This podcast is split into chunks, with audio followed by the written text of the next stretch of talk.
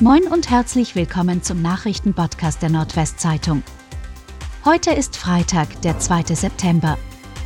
Und das sind die regionalen Themen. Spritpreise übersteigen 2-Euro-Marke. Im ganzen Nordwesten sind die Spritpreise in der Nacht auf Donnerstag auf über 2 Euro pro Liter gestiegen. Am Donnerstag endete nach drei Monaten der sogenannte Tankrabatt. Die Senkung der Energiesteuer von etwa 30 Cent pro Liter Superbenzin ist seit dem 1. September aufgehoben. So kostete Superbenzin der Sorte E10 im bundesweiten Durchschnitt gegen 9 Uhr etwa 25 Cent mehr als am Vortag. Beim Diesel gab es demnach ein Plus von etwa 10 Cent. Die Spritpreise waren in den vergangenen Wochen bereits deutlich angestiegen. EMA gibt Weg für angepasste Impfstoffe frei.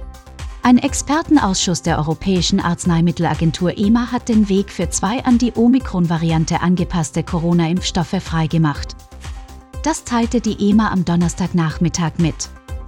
Die EU-Kommission muss nun noch formal über die Zulassung entscheiden. Damit wird wahrscheinlicher, dass auch in Niedersachsen voraussichtlich ab dem 12. September mit den Impfungen mit dem neuen Impfstoff begonnen werden kann. Zwei Kälber in Friesland gerissen.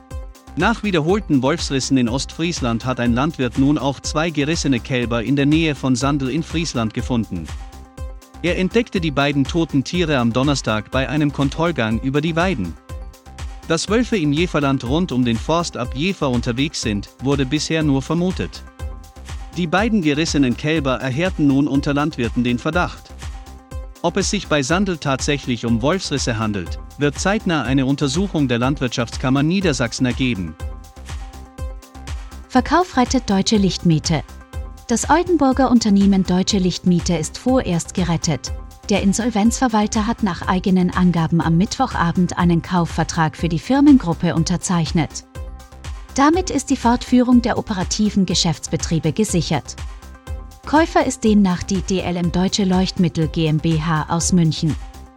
Die Deutsche Lichtmiete-Gruppe produzierte und vermietete Beleuchtungsanlagen. Zwischen Dezember 2021 und März 2022 hatten insgesamt 16 Gesellschaften der Deutsche Lichtmiete-Gruppe einen Insolvenzantrag gestellt. Rentner schubst Ehefrau auf die Straße. Ein Rentner hat offenbar versucht, seine Frau vor ein fahrendes Auto auf die Hauptstraße in Wiefelstede zu schubsen. Das teilte die Polizei Rastede auf Nachfrage mit. Ein schwerer Unfall wurde nach Angaben der Polizei nur verhindert, weil die Autofahrerin notbremste. Die Polizei sucht nun nach dieser Autofahrerin als Zeugin. Gegen den Mann ermittelt die Polizei nun wegen des Verdachts versuchter gefährlicher Körperverletzung.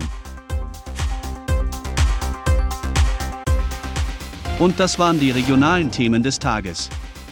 Bis Montag.